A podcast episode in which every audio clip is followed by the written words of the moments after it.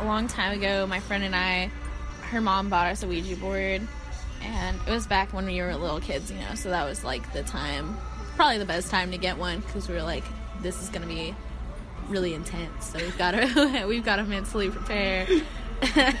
so I remember we like dressed in all black and we went in her closet and we took out the Ouija board and her grandma had just died recently.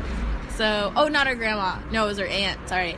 And uh, we were like gonna ask her aunt all these questions and then um, immediately it said goodbye and then every time we tried to do it it just went to the goodbye thing. Like it just didn't want to talk to us.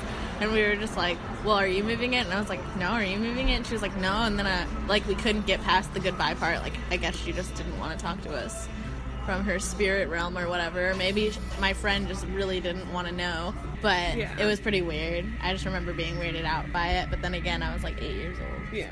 It doesn't.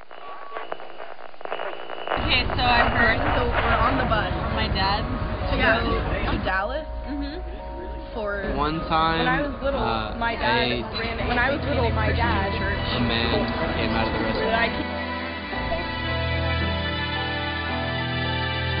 Yeah, it's just a story.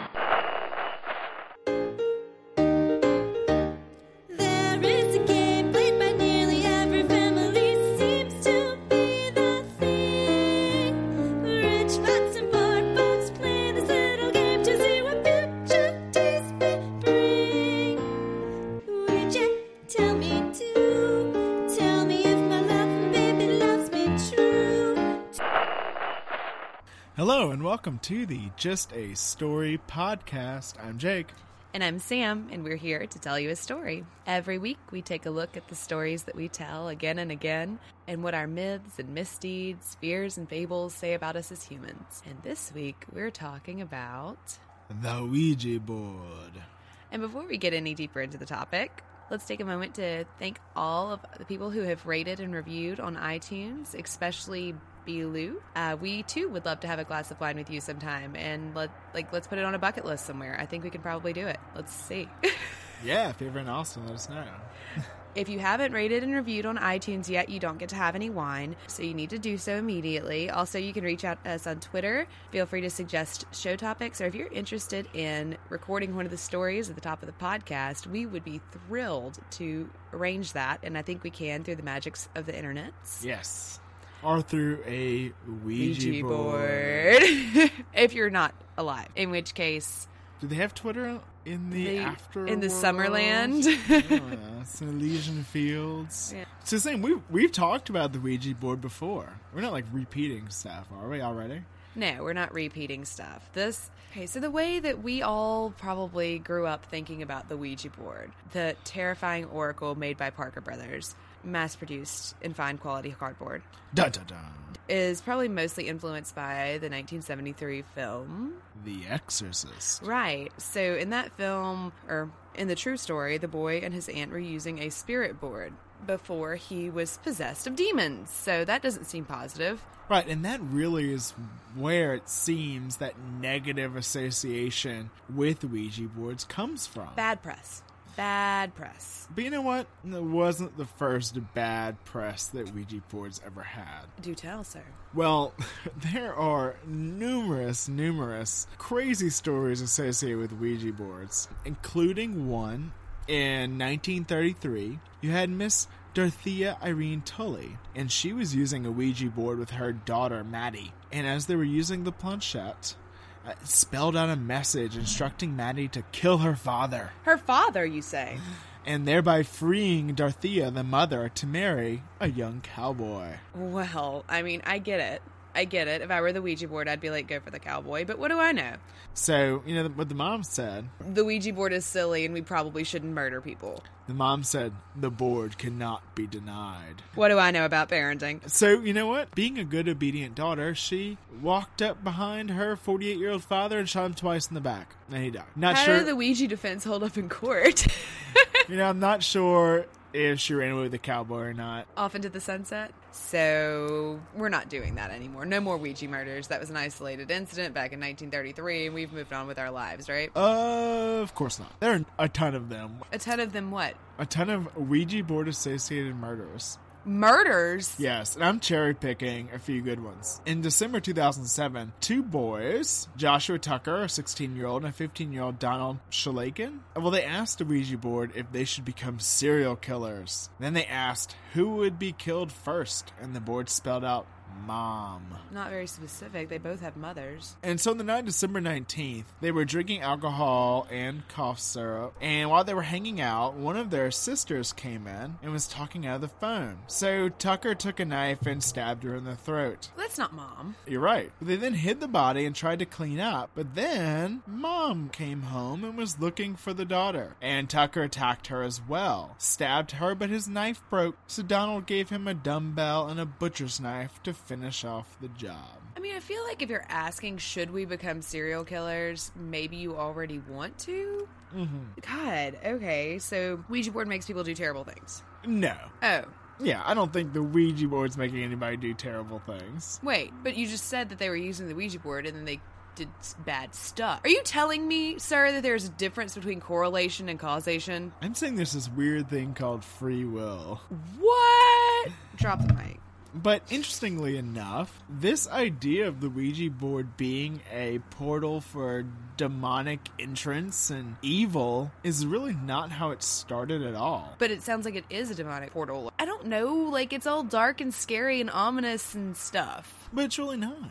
It's just a piece of cardboard with letters on it and a little piece of plastic. Who are people trying to talk to? Why would you have a Ouija board if you weren't actually trying to communicate with Satan? So the Ouija board has been around for a long time, and it has its origins in spiritualism. But am I going to get to talk about spiritualism on this episode? Are you serious? Uh, of course. And and Houdini and Arthur. Conan Doyle Maybe. and and and and mediums. Maybe. Okay. And ectoplasm. I love ectoplasm. Oh, I'm gonna. Ha- oh, it's gonna be like all Ghostbusters up in here. Let's go. Okay. Yeah. Definitely we're going Ghostbusters on this. But let's talk let's talk about where the Ouija board comes from.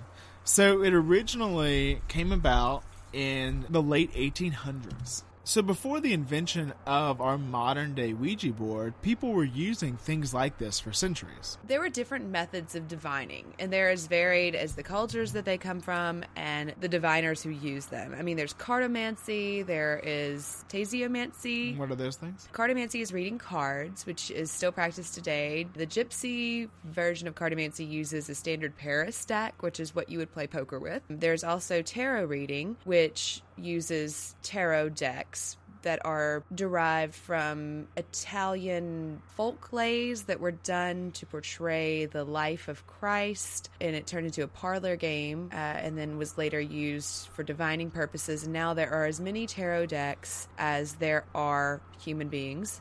It seems.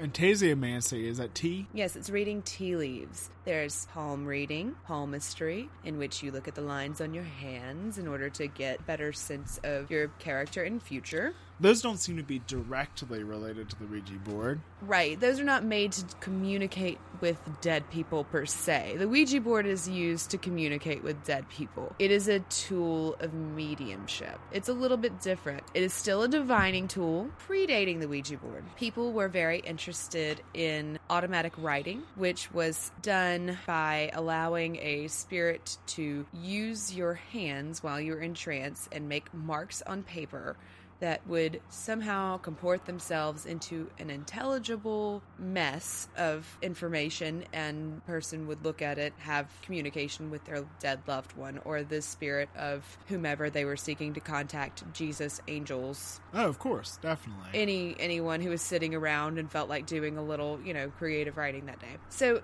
in the beginning, people were using their hands, but that felt cumbersome and like the marks were not intelligible. So eventually, they made something that looked a lot like the planchette that sits on the Ouija board. Some of them had wheels on the base that allow it to move in freeform motion, and it had one at each point, and it had a little pencil at the front, and they would let that glide over the paper, and it freed up their hands somewhat. So that was one form of automatic writing that kind of heralds the arrival of the Ouija board, kind of gives us some early inklings of what that might look like. There were also various other contrivances and means of communication. Some of them included just calling out the letters of the alphabet and waiting for a spirit to stop them by either making a noise, groaning, knocking on the walls. The spirit rap was a major thing, and that was long and tedious, as you can imagine. Anyone who's ever seen The Diving Bell and the Butterfly can imagine what that's like. People started just writing the letters of the alphabet down. Sometimes they'd turn highball glasses over or whatever and allow the glass to kind of shift over the table using the table's vibrations and let the spirits guide the glass.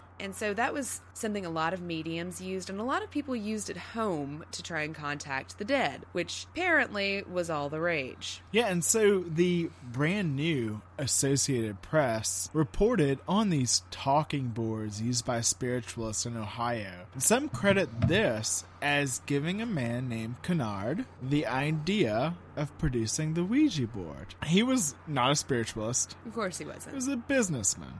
Of course he was. He and a few other investors, including Elijah Bond, a local attorney, decided to make this talking board and sell it kind of as a novelty item, and they created the Kennard Novelty Company. So they used the rudimentary design of the spiritualists who were using this as part of their mediumistic communication slash religion. slash act. So the Ouija board, if you've not seen it and you've been under a rock, the alphabet is put out in alphabetical order in two crescent shapes over the board. There's also a linear line of numbers at the bottom, and there are three words: yes in the top left-hand corner, no in the top right-hand corner. And goodbye at the bottom under the numbers. And this has looked the exact same since it was produced. They've added a few cool suns and moons and things to it to make it a Those little have been more there mystical. a really long time. You're though. right. The original board had little stars because Mm-hmm. it was made of wood and had stars etched into it. So it's really not that far from the original. So they created this and then they had to name it. Well, they didn't just create the board, they also created the planchette, which was on little felt tips.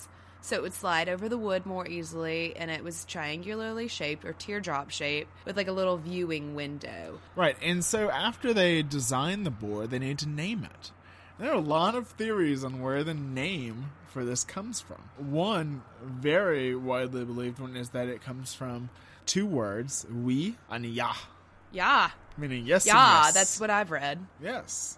Yes. There's really not a clear answer on which one of these is right. At the time, people said, meant good luck in Egyptian. Doesn't even sound like Egyptian. I I don't know what. Egyptian sounds like, but I don't think it sounds like that. One prominent scholar that's researched this a lot says that its name is really has an odd origin, and that Helen Peters, who was one of the investors' sisters-in-law, who said she was a medium, was using the board, but was also wearing a locket with a picture of a feminist named Ouida, mm-hmm. and it said Ouida on the picture, and thought that that's where the name Ouija comes from. So some of the early advertisements were so great. They would call it Ouija, the wonderful talking board, or call it interesting and mysterious, or even said, as proven at patent office before it was allowed. No, that's just not true. Yeah, that sounds like some hucksterism, but it is true.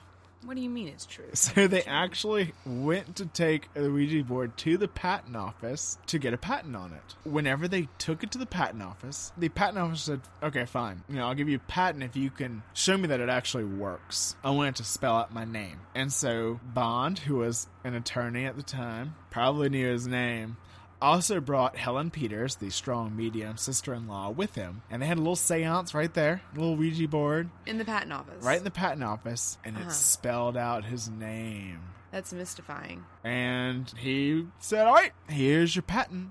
And the interesting thing is, the patent did not give any explanation on how it works. It just said that it did. But that added to the air of mystery, it added to being able to advertise with that information. It sold really well, and interestingly enough, it kept spikes in its sales. We're always kind of in times of strife. So the Ouija board was really popular when it came out, but then another surge after World War One, and then at other times where there was always just lots of problems in the country. And people always say, you know, it's times when people were trying to communicate with the dead, communicate with their loved ones. Like we were saying earlier, this was not thought of as an evil thing. People were not thinking they were talking to demons. It was just normal to talk to dead loved ones. But, you know, eventually it was sold to Parker Brothers. One year it even sold 2 million copies, outselling Monopoly. But there are a lot of weird stories associated with the Ouija board. One of my favorites is a lot of people published books and poems and stories that they said were given to them using the Ouija. And That's that requires so much patience. one of these people, Pearl Curran, published as Patience Worth. It's worth the patience, really,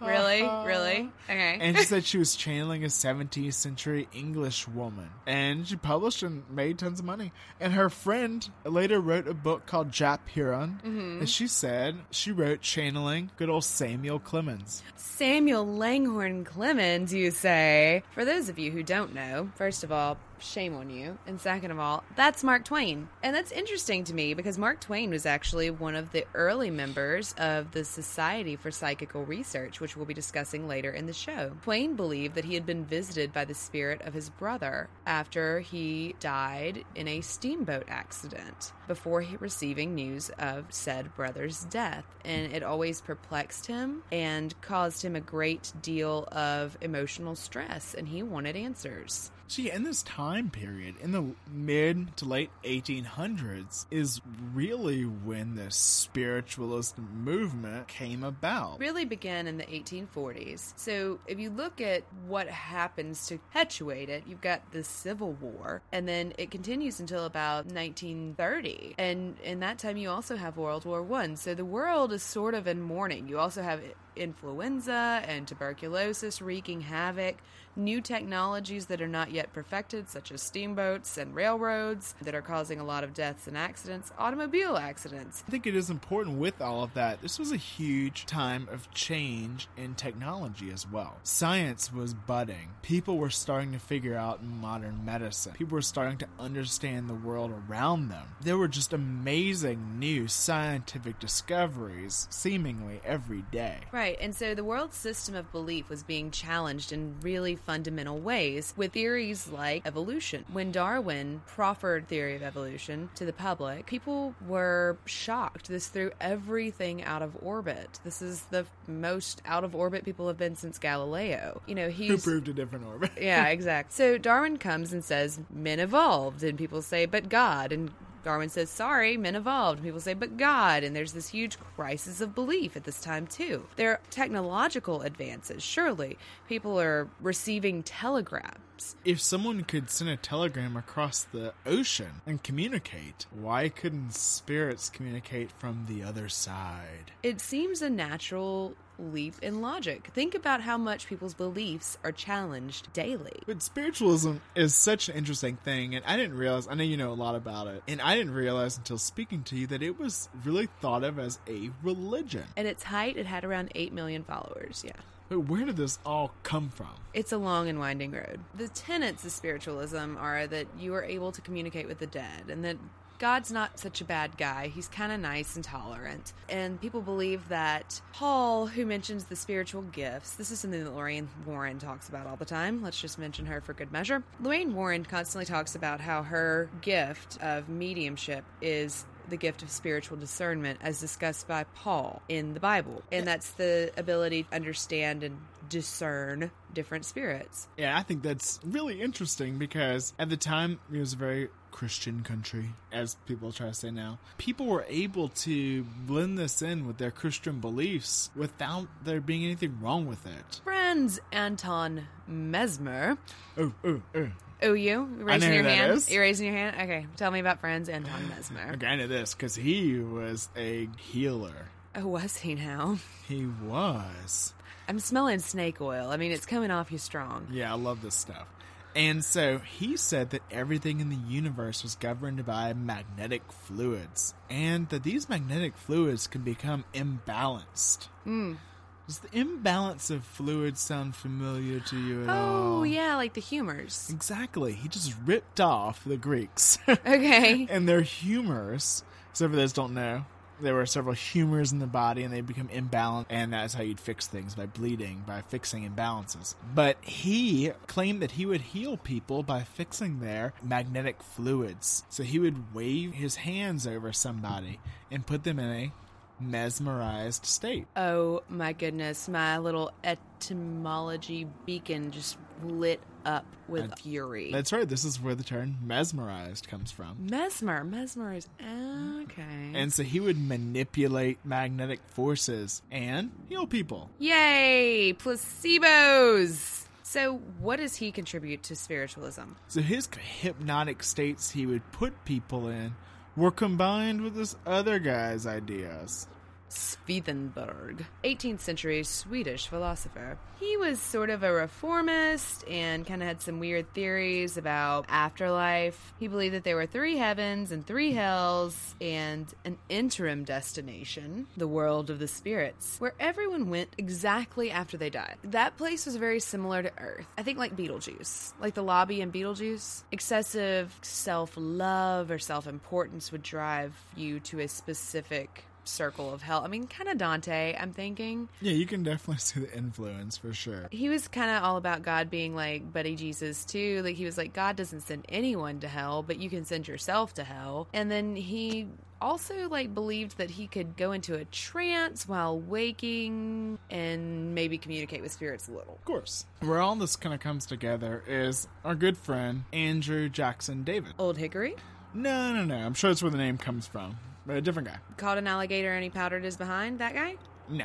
Okay. Not a different guy. This guy was actually called John the Baptist of American Spiritualism. Fancy title. So he kind of combined all of these ideas, and he says he was in a mesmeric trance. And while he was in this trance, he spoke to Swedenborg, Okay, so who was dead at the time. It was Well- about 75 years later. He then wrote a big book putting out the tenets of your American spiritualism. And in it, he said that the spirits commune with one another while one is in the body and the other in the higher spheres. All the world will hail with delight the ushering in of that era where the interiors of men will be opened and the spiritual communion will be established. He was prophesying that this new spiritual awakening would come about and we'd be able to communicate with the dead. When this came out, he was not exactly hailed as the new Jesus. Where he really started to get his fame when he combined his fame with the Fox sisters. ooh ooh. Well, he so he saw the Fox sisters as his prophecy coming true. Oh my goodness. So, Sam, I know you know about the Fox sisters. So there were these wholesome farm girls named Maggie and Katie Fox, and they began playing pranks on people in their hometown. And they moved into this old house, and they knew there was a rumor that someone had gone into that house and not come out. There were rumors already that the house was haunted, so they claimed to be communicating with the dead man via knocks on the walls, and they really spooked people. They would communicate with him and get answers that seemed impossible about the neighbors. He was giving them all sorts of information, and he kind of acted as their spirit guide. So, what did the family do and heard about this? They moved and they sent the sisters to live with their older sister, Leah. Leah then began to publicize the sisters' gift, and they could demonstrate their abilities with incredible precision and pretty much on demand. They would use the method that I talked about earlier with the alphabet. They would spell out words and get spirit raps, knocking sounds when they got to the right letter. And so they would be like A, B, C, C. Okay, C, A, B, C, D, E, C, E, A, B. Yes, that's what they do. That sounds entertaining. Yeah, right. And they did it for audiences, so it should have been.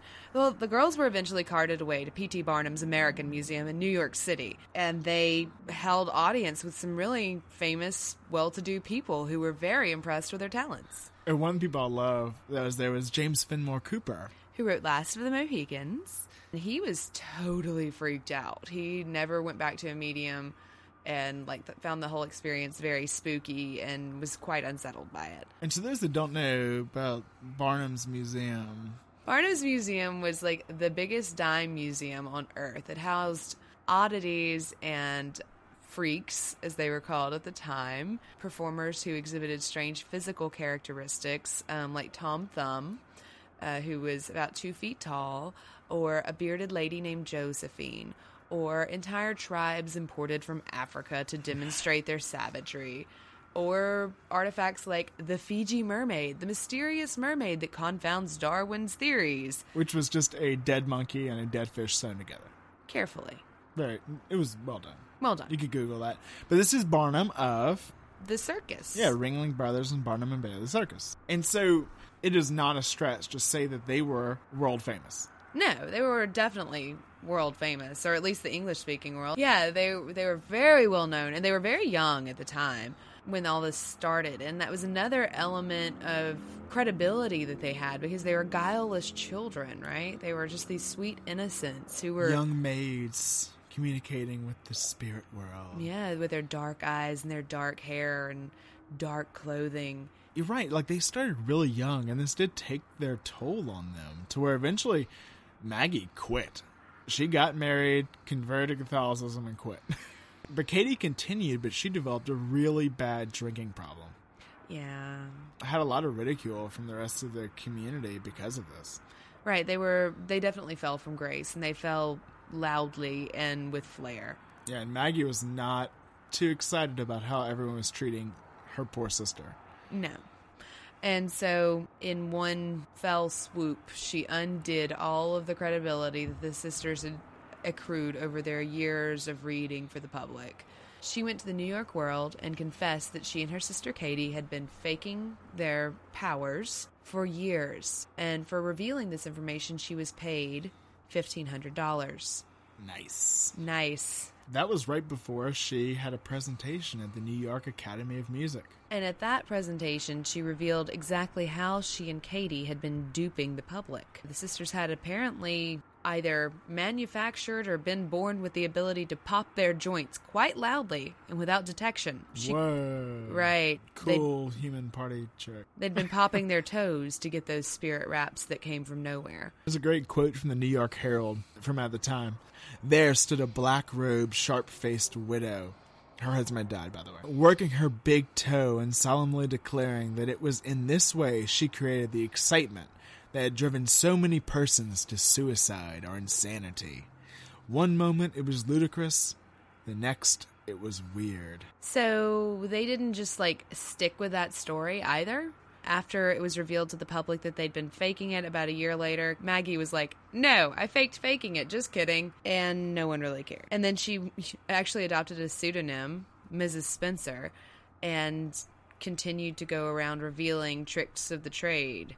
So one interesting point is about that spirit. They say there was their spirit guide. You know, they did actually find a dead body years later in that house. Right, under the floorboards or something down in the basement, buried skeletal remains in the house. Mysterious. It is mysterious. You have to wonder. Andrew Jackson, Davis. We have the Fox sisters, Mm-hmm. and we have thousands of mediums. I would say, Probably, yeah. and The entire communities were founded as resorts for some spiritualists, but hometowns for others. There was a town called Lily Dale in the U.S. that was founded to be a spiritualist retreat, and re- the entire town was made up of people who believed they talked to the dead. So, yes, there a were pro- ghost town.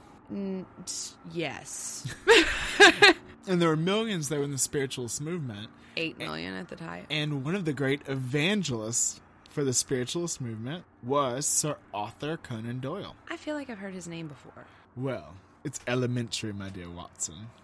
Okay, yes. That Arthur Conan Doyle. I was thinking of another Arthur Conan Doyle. Arthur Conan Doyle, the creator of Sherlock Holmes, is one of the most well known figureheads of the spiritualist movement. Sir Arthur Conan Doyle is one of the more well known figureheads of the spiritualist movement. He began to become interested in spiritualism after he lost several nephews and a son in World War One. Like a lot of people at the time was really feeling lost. I think in total he lost 11 family members during the war. And he also married a woman, it was his second marriage, named Jean, who claimed to be a medium who specialized in automatic writing. And through her and her circles, he was able to contact the son that he lost named Kingsley and felt connected to him again. Now, Doyle spent a lot of time with his wife in trance writing for him and communicating with those on the other side. And he eventually found a spirit guide. It was a spirit named Phineas.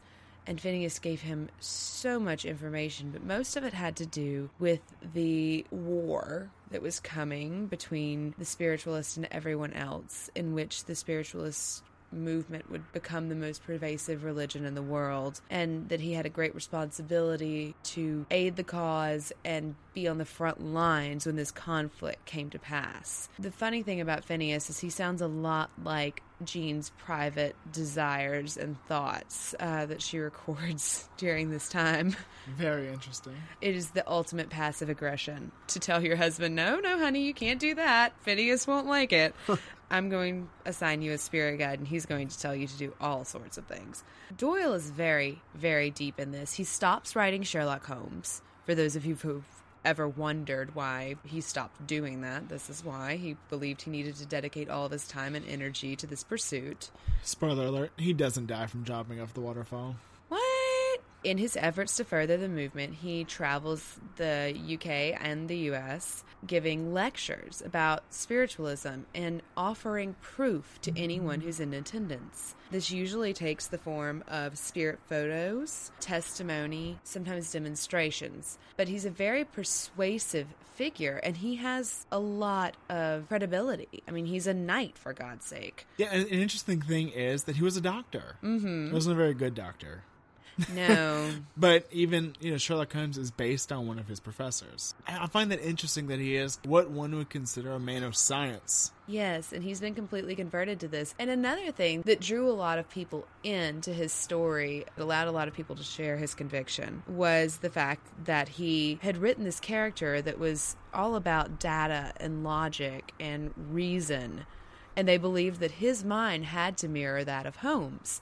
And that if Sherlock Holmes, the man who couldn't be conned and couldn't be fooled, was taken in by spiritualism, there had to be something to it. Sir Arthur Conan Doyle was extremely popular at that time. He's not one of those. Sherlock Holmes did not become popular posthumously or anything like that. No, it was published in serial form, so people were always clamoring for the next installment. It was it was in its heyday even then. So everyone knew who he was. Everyone knew who Sherlock Holmes was. And he had a lot of really well known friends, too. Oh, do I get to talk about it now? Since seventh grade, I have been mildly to moderately obsessed with Heinrich Weiss. Who's that, you ask? That's Harry Houdini. I love Harry Houdini. I think he's fabulous. I have read biographies and biographies. He's one of the most interesting human beings who's ever lived. I will fight you if you say I'm wrong. Now, he and Arthur Conan Doyle started out as great friends because Houdini had always had an interest in spiritualism and in mediums. So the two sort of started out as brothers in arms, um, and they would get together and talk about life after death and ghosts. They both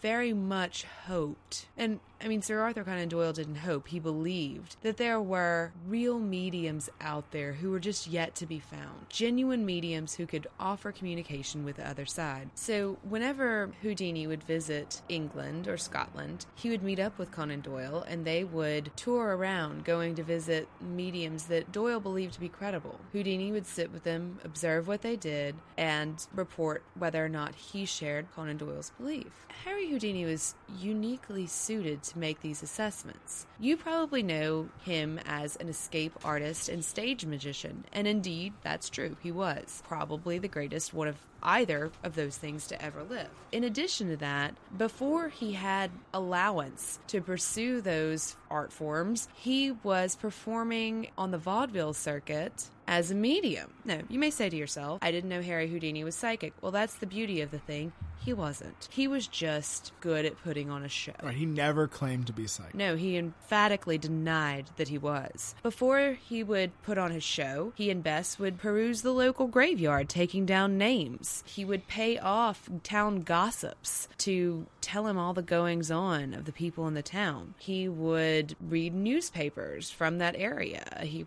would do everything in his power to collect all the information he could before he got on stage. And then he would combine all of the information he'd gathered with all of the illusions that he was trained to do and convince the audience that he was in fact communicating with their dead relatives. Now, the moment Harry Houdini got his big break and was signed to a permanent contract in a theater, he first of all said, Never again will I do the medium thing. Now, his wife Bess was very helpful with the medium show, and this this point she's kind of pushed out of the act. But he says, Never again will I do that. And he also asked for one week's pay in gold coins. He goes to his mother and looses the coins in her apron, and she cries because he's fulfilled his father's dying prophecy. One day you will fill your mother's apron with gold. And Houdini kind of believed that that was the spiritual magic, that we made that magic between people. We could fulfill prophecies, but we had to knowingly do it. And he brought that skepticism in. That story's also important because his love for his mother is what drove this quest to find a real medium. After his mother passed away, he was in deep mourning for a long period of time. So he was a good Jewish boy.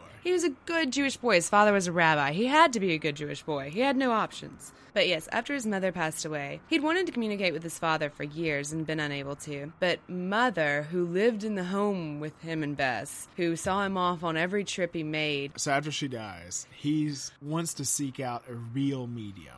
He- and he believes there is such a thing, but he knows that there are more frauds than real mediums. Does he believe or does he want to believe?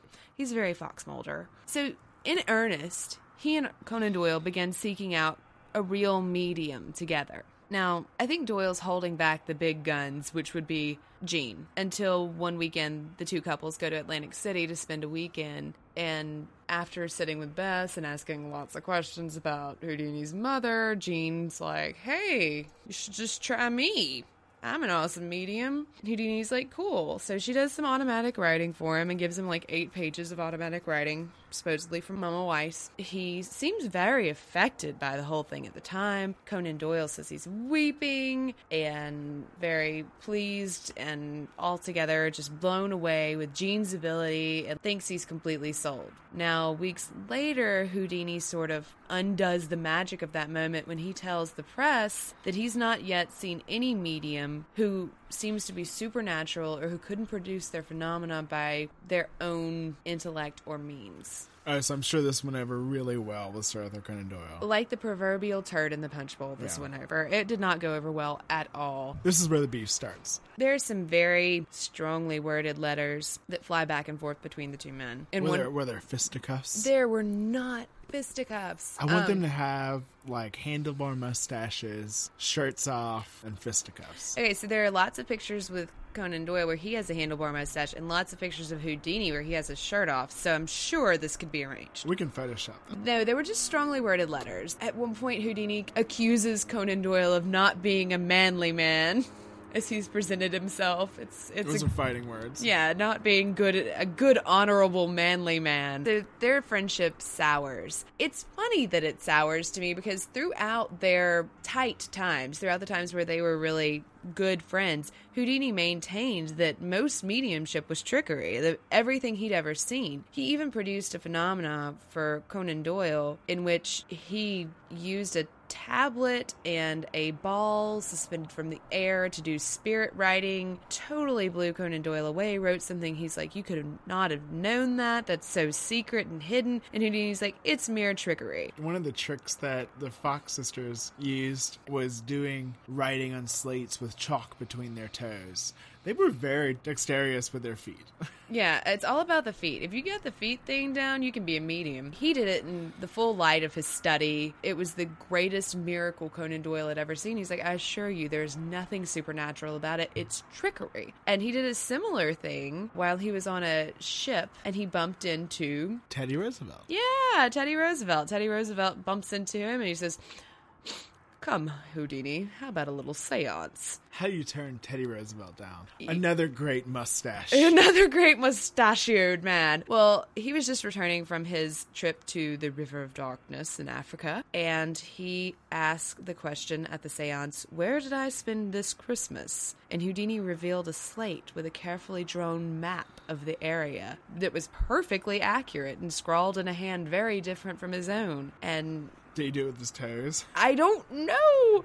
Nobody knows. That's the great thing about Houdini. It's interesting. Here's where they they go on very separate paths. So Arthur Conan Doyle goes on his evangelistic crusade. It is a crusade. He was Billy Grahaming this. He was going to get everyone in the English speaking world to buy into spiritualism. Yes, because he had proof. One of my favorite stories about his his crusade is that his proof, the fairy photos that are so famous, turned out to be illustrations from a book that one of his own stories appeared in that children had cut out and put around them and he endorsed it as being real. And then Houdini went the other way. Oh yeah. He crusaded to completely disprove every medium. So before we get into what he did, let's talk about what these mediums were doing. Like you just mentioned this kind of photography and spirit photography was a big thing because we talked about this new science. Photography was a new thing. And you can look at some great photos. There's a really good book called Spook by Mary Roach, and it's a lot about this. They talk about how they faked a lot of spirit photos and ectoplasm. Mm-hmm. So I'm talking about like in Ghostbusters or Slimer goes through you. You know, this would be photos, and you'd see ectoplasm coming out of people's mouths, and, and this was spirit energy, but it was just you know cotton wadding, things like that that they just would take pictures of, and they would do double exposures of film to where it would look like a spirit was present, but they were just taking two pictures at a time. Right, and this is at a time when photos were thought to represent reality. No one was photoshopping in the minds of the public. If it's on film, it has to be true. Later, we get the like, oh, what? Did you hear that on TV kind of attitude? Like, oh, well, if you heard it on TV, it has to be true. Or, oh, did you read that on the internet? This was the, oh, you saw it in a picture, it must be true. And we talked about automatic writing, about the spirit thump, That was a loud spirit thump. and we talked. Wait, that was you? no, Okay. was it you? No. Oh, ghosties. Spirits like our podcast, or Um, don't. or they really don't. Um, and you had table tilting. Table tilting was a big I can understand, like, why would anyone go after these mediums? They're just trying to, like, picturing a gypsy or, like, Jonathan Edwards or whatever. No, these people were putting on full scale productions. Table tilting was part of what's called physical mediumship, and it was believed that the spirits would interact with physical objects in the room. Table tilting was accomplished by people sitting around a table with their fingers under it and allowing the spirits to use their energy to tilt the table one way for yes and another way for no. That was one form of physical mediumship, but that was only the smallest part in these productions. People would travel around on the vaudeville circuit conducting shows as mediums they would put a spirit cabinet, which is like just a little cell, on a stage, enter the stage, darken the room, have everyone in attendance sing hymns loudly, and then produce all manner of phenomena ranging from sounds to musical instruments that appear to float in the air and play themselves to full body apparitions which looked suspiciously like people with sheets over their heads. Ooh. Yes, that's where that image of a ghost comes from. That's why that's a ghost costume. I never understood it. These spirits would go up to people in the audience and kiss them. They would produce flowers. They would produce birds. They would They, produce. people would feel hands on them. Mm, yes. And it was impossible for the mediums to be doing it, you see, because they were bound in the spirit cabinet and no one saw them come out in the dark or heard the door open while they were singing.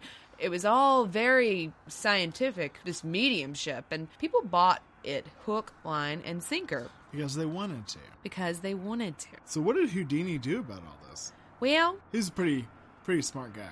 where to start? Okay, so Houdini organized a sort of secret service of his own and sent them out to towns that he would be touring through ahead of him. His little organization was mainly comprised of women um, who would go and sit with mediums. They would usually pose as a young, wealthy widow who had lost her husband to an accident or during war and offer them grand sums of money to contact their lost husband. They just didn't know what to do with all this money they had. So they would go and they would observe what the women did and they would report back to Houdini if they believed that there was trickery involved. Now, Houdini said if the mediums appear to genuinely believe in what they're doing and they're not charging exorbitant sums and they don't appear to be taking advantage of those that come to see them or if they're offering genuine solace, don't mess with them. But if they're charlatans, write their names down. So he had these agents out and they would report to this aspiring magician that Houdini had sent to barber school. Learn the magic of a good haircut. Yes. Houdini bought a storefront near his home in New York and turned it into a barber shop that was only open to him. And this guy would pose as a barber and he would give him a daily shave and cut his hair. And during the time that he was visiting the magician, the two would discuss their secret business in a place where they would not draw attention for their regular meeting and in a place where they didn't have to worry about being interrupted. Talk about serious commitment. So after the women in the organization collected the names, and this guy reported to Houdini of the names that had been collected, when Houdini visited the town, he would go in disguise to one of the medium's performances. Now, the disguise was usually that of an elderly old man. He'd walk with a cane, he'd wear a wig, sometimes a beard, glasses, etc. And he would shuffle into the crowd and take a seat. And mid performance, he would get the lights on, expose the medium, reveal himself, and then call in the cops who were waiting in the wings, and they would come and arrest the medium for fraudulent claims. It's all very cloak and dagger. Yeah, such a good. He even had showmanship in this. Oh, well, he made a show of it. Yeah, I'm sure he threw off the disguise in a grand flourish. Said, "For I am Harry Houdini, and you are a fraud." Yeah, I actually think that's a direct quote from the book I read. So Houdini was all about disguise and showmanship, and he even did shows in which he would reveal mediums' more common secrets and tricks. But in addition to this Secret Service investigation he did, he went to Washington to argue before Congress that fortune telling should be outlawed. Yeah, so Houdini did some great stuff besides his amazing magic and uh, escape artistry. So there's another organization that's great. Has a great name, mm-hmm. and it's the Society for Psychical Research. This really relates to what we were talking about earlier, where people didn't know if this was real or not. You know, all these new discoveries were happening. Was it that much of a stretch that this was real? And so this organization was originally found in the UK, came over to America, and it was looking to have true scientific inquiry into psychical phenomenon such as telepathy, mediums, hauntings, all of these kind of things. They were the ghost hunters of the day. Bro, Bro, are you serious? bro.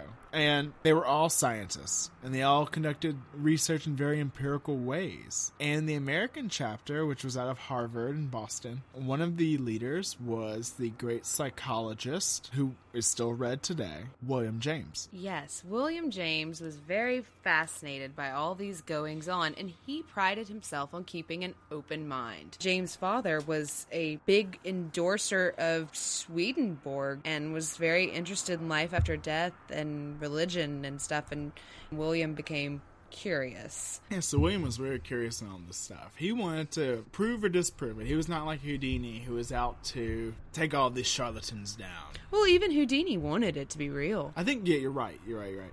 But William James was like, took it in a very scientific way. Mm-hmm. He was like, we're going to use a scientific method and either prove or disprove this hypothesis. Yes, which seems perfectly rational to me. Interestingly enough, though, William James may have been one of the biggest believers in psychical phenomena, but he's also responsible for popularizing one of the major theories that debunks things like the Ouija board. Yeah, so the Ouija board and a lot of other things that are used in divining including like divining rods and pendulums, is something called the ideomotor effect. So this was actually discovered before the existence of the Ouija board. It was originally described in 1852 by William Benjamin Carpenter and he presented it as these reflexive actions, very minuscule of the muscles, and it could be kind of a response to thoughts or feelings. And even Faraday of the Faraday cage, who was a very early and important physicist, he did a lot of research into this, proving that table turning was caused by ideomotor effects. So something where you're not even consciously thinking about it, but these small muscle movements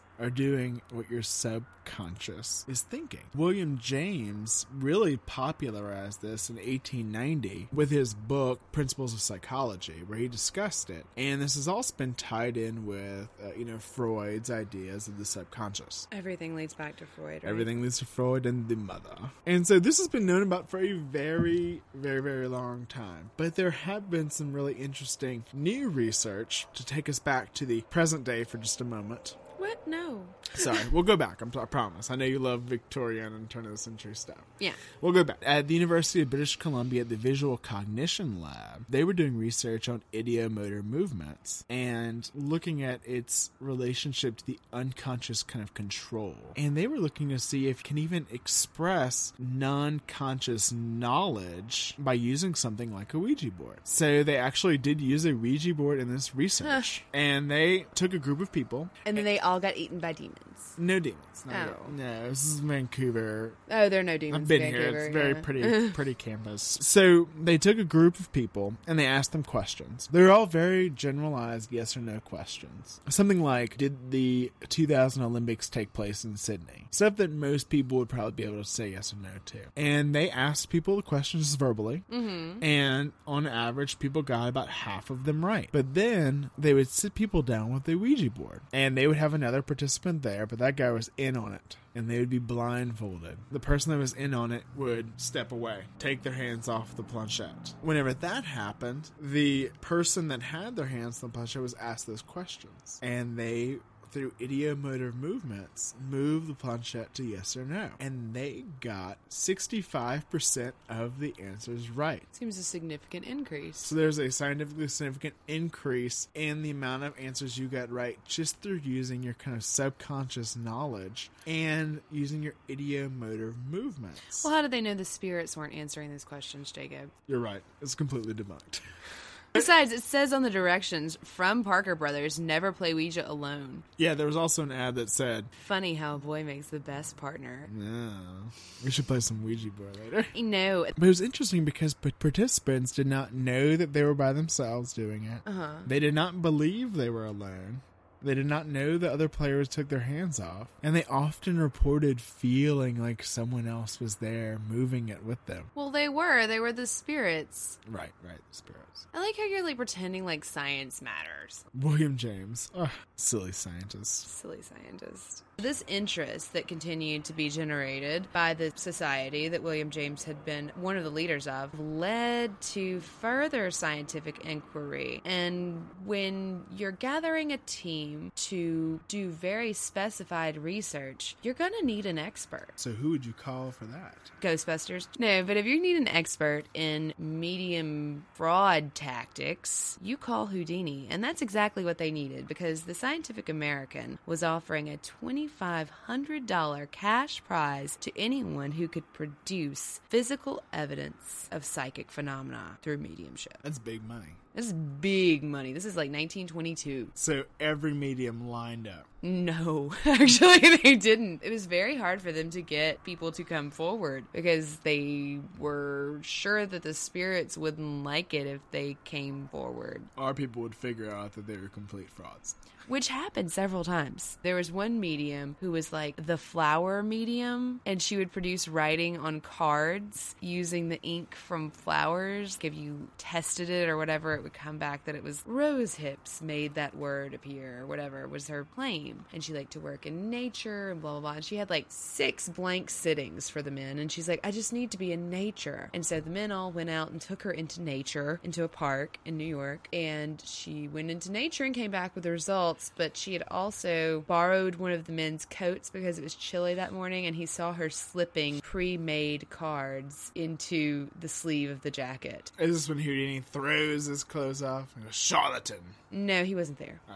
He didn't need to be there. No one believed her anyway. But Houdini was one of the judges. He was one of the judges, and he was there for some of the more intense sittings, but because of his touring schedule, he wasn't expected to be there for all of them. So only the ones that were taken very serious. So who got closest to winning this prize? That would be Marjorie, the Boston Society medium. She was a non professional medium because she didn't need the money, you see. She was a lady of means and very pretty. She was married to a man named Dr. Crandon, and he was a surgeon in Boston, and he married this pretty young woman, and he became interested in spiritualism. And on a lark, he and some friends decided to construct a seance table, and they were getting really impressive results the first time they took it out. And so they decided to see who the medium was among them. And in turn, each of the members of the party left the room to see if the activity stopped. And when pretty blonde Marjorie stepped out of the room, the activity ceased,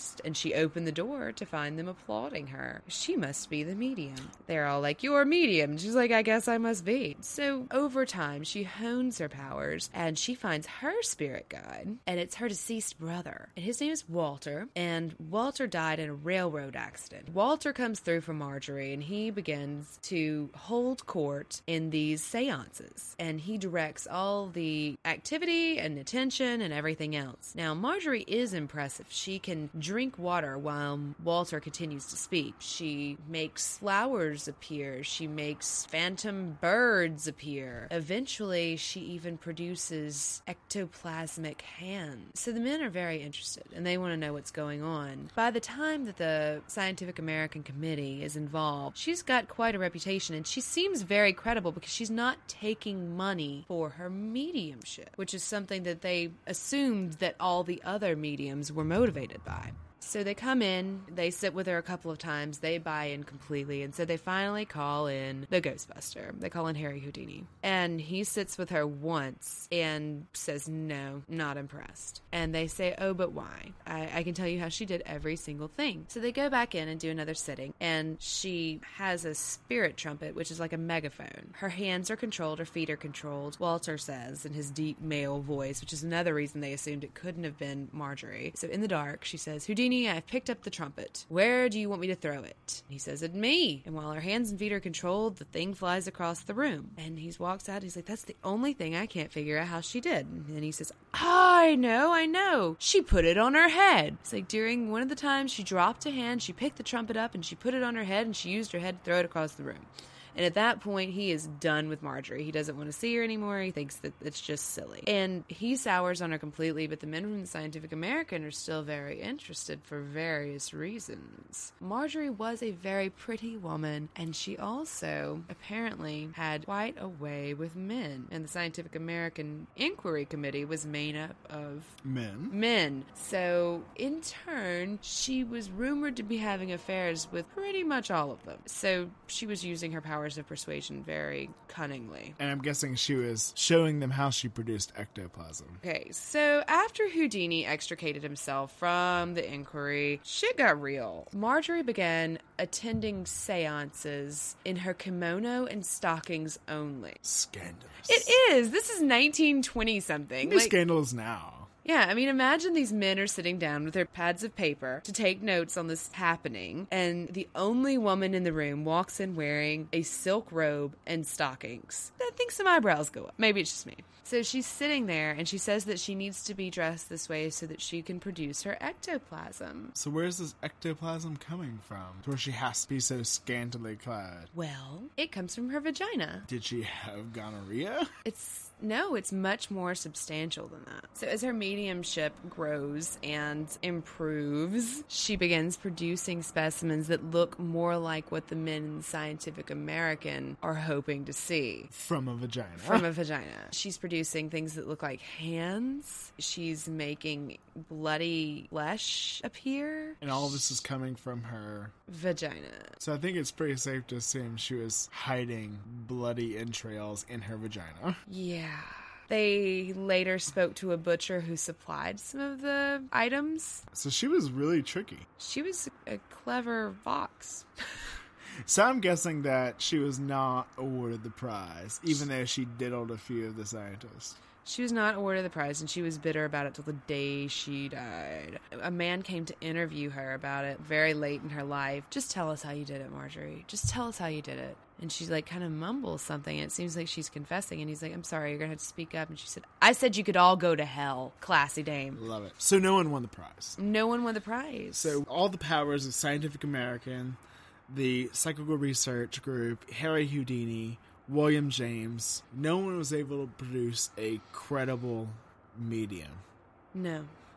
But one thing I think is really interesting, and this is a story that is really in the Houdini mythos, is that he and his wife had a pact about when they died. Yes, he and Bess, his loyal wife, had a pact that whoever died first would try to contact the other using a secret code that no one knew except them. And this code was based on their old vaudeville act. They used different words that would be commonly spoken during an improvised act to spell out important words that they needed to relay to the audience in order to make them believe that they knew what the spirits were saying. And so Bess loyally did this every year after Houdini died. For 10 years. So she continued to do this for several years. Yes. Well, she did it, I think, for about three years, and then something miraculous happened. Did it involve ectoplasm? Oh, God. I hope not. No, she got the response she was looking for using this code and lines from a song that she used to sing in the vaudeville act that Houdini had had it engraved on her wedding band. And she went to the press and was like, It's all happened. It's all come true. He's contacted me. Shortly after declaring to the, all the papers that Houdini had come through, given her the secret code, she confessed that she was in collusion with the medium who produced the message, who happened to be a dashing young man. And there are a lot of reports that Bess had a weakness for dashing young men and even kept a few of them around. She then told papers that there was a time when she really wanted to hear from Houdini and then went on to say that she believed that she was very physically and mentally ill during that time and that she never thought he was going to come through, that she kind of made believe. But she kept doing it for 10 years after his death and then finally went and turned off the light above his portrait in the study and said, That's enough. So you have to wonder if Bess's heart was really in it. You know, she pulled this stunt with a medium right before she was supposed to go out and give a lecture tour. So the publicity would have really benefited her. And, like, it's just. But I think it's interesting that Houdini spent so much time and effort disproving all of this spiritualism and all these sham mediums. Yet he still wanted to believe. He still held out hope. Well, sometimes you don't want to believe it's just a story.